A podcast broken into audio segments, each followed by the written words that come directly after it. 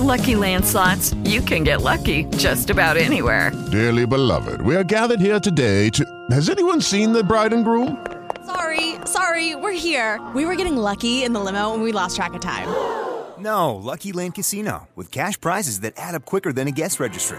In that case, I pronounce you lucky. Play for free at Lucky Land Slots dot com. Daily bonuses are waiting. No purchase necessary. Void where prohibited by law. eighteen plus. Terms and conditions apply. See website for details. Hello, it is Ryan, and I was on a flight the other day playing one of my favorite social spin slot games on chumba casino dot com. I looked over at the person sitting next to me, and you know what they were doing? They were also playing Chumba Casino. Coincidence? I think not. Everybody's loving having fun with it. Chumba Casino is home to hundreds of casino-style games that you can play for free anytime, anywhere, even at thirty thousand feet. So sign up now at chumba casino dot com to claim your free welcome bonus. That's chumba casino dot com and live the Chumba life. No purchase necessary. V G W. Void where prohibited by law. See terms and conditions. eighteen plus.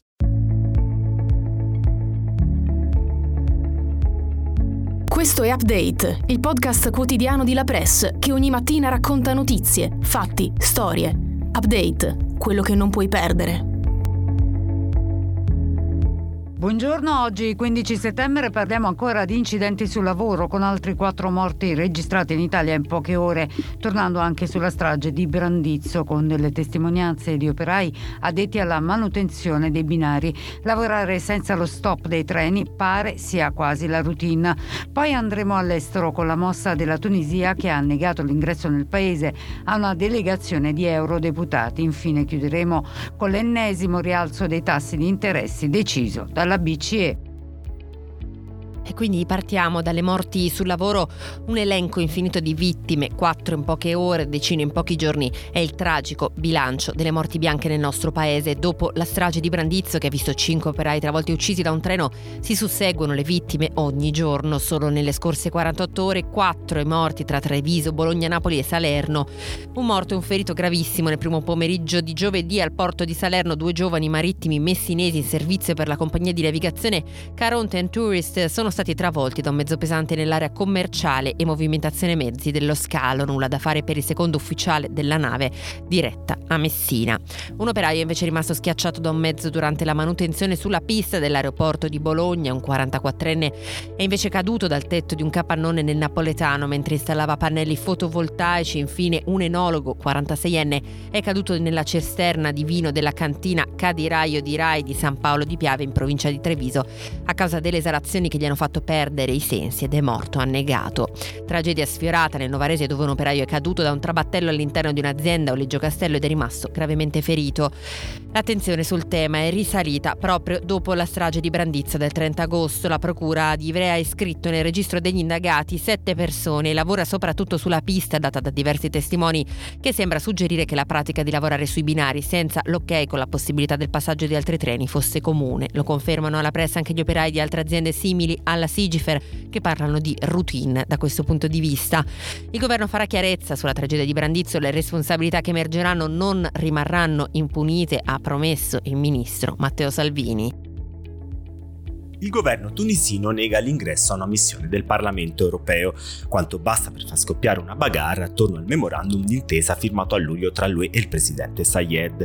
La delegazione della Commissione Affari Esteri, composta da eurodeputati di diversi gruppi, avrebbe dovuto incontrare sindacati, politici ed esponenti della società civile. Una decisione, quella di Tunisi, che ha lasciato a bocca aperta le istituzioni di Bruxelles. La stessa delegazione condanna la scelta e chiede spiegazioni dettagliate, mentre la Commissione Europea ha accolto con sorpresa la mossa di Saied e confida nella ripresa di un dialogo franco. Il gruppo dei socialisti e democratici chiede di sospendere immediatamente l'accordo. L'esecutivo U E fa notare che il memorandum è stato firmato solo a luglio e che ora l'attenzione è rivolta alla rapida attuazione delle diverse azioni, in cooperazione con la Tunisia e in linea con le norme e le procedure stabilite. Insomma, ci vorrà ancora del tempo per vedere dei risultati. Il tutto mentre non si arresta il flusso dei migranti sulle coste italiane. Anche Frontex, l'agenzia U E di controllo delle frontiere, certifica la pressione sulla rotta del Mediterraneo centrale con un aumento del novantasei per cento degli arrivi irregolari nei primi otto mesi dell'anno rispetto allo scorso anno. La presidente von der Leyen, in stretto contatto con la premier Meloni, riferisce una portavoce della Commissione Europea.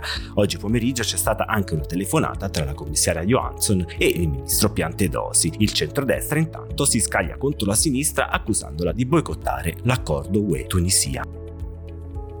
E chiudiamo con l'economia. La Banca Centrale Europea è tornata ad alzare i tassi di interesse di altri venticinque punti base. Si tratta del decimo rialzo consecutivo nel tentativo di abbattere l'inflazione, una lotta che dura da un anno e che ha portato livelli record. I nuovi tassi di interesse sulle operazioni di rifinanziamento principali, su quelle di rifinanziamento marginale e sui depositi presso la Banca Centrale saranno innalzati rispettivamente al quattro virgola cinquanta per cento, al quattro virgola settantacinque per cento e al quattro per cento.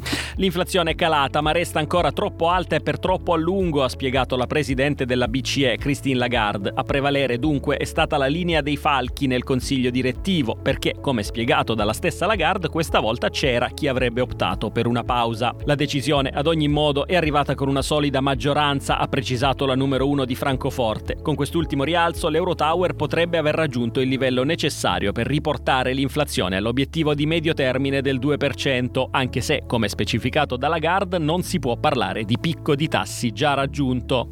Il focus si concentrerà ora sulla durata delle misure adottate, i tempi però si allungano rispetto alle previsioni di giugno, con un'inflazione prevista al cinque virgola sei per cento per il duemilaventitré, al tre virgola due per cento nel duemilaventiquattro e al due virgola uno per cento nel duemilaventicinque. Riviste anche le stime sulla crescita, stimata solo allo zero virgola sette per cento per quest'anno. La B C E ritiene che questo rallentamento sia temporaneo e guarda con moderato ottimismo a una ripresa a partire dal duemilaventiquattro. Francoforte inoltre non vuole creare recessione, ha assicurato Lagarde, evidenziando che l'obiettivo della B C E è la stabilità dei prezzi e l'abbattimento dell'inflazione per quelli che ne sono più colpiti. Update si conclude qui.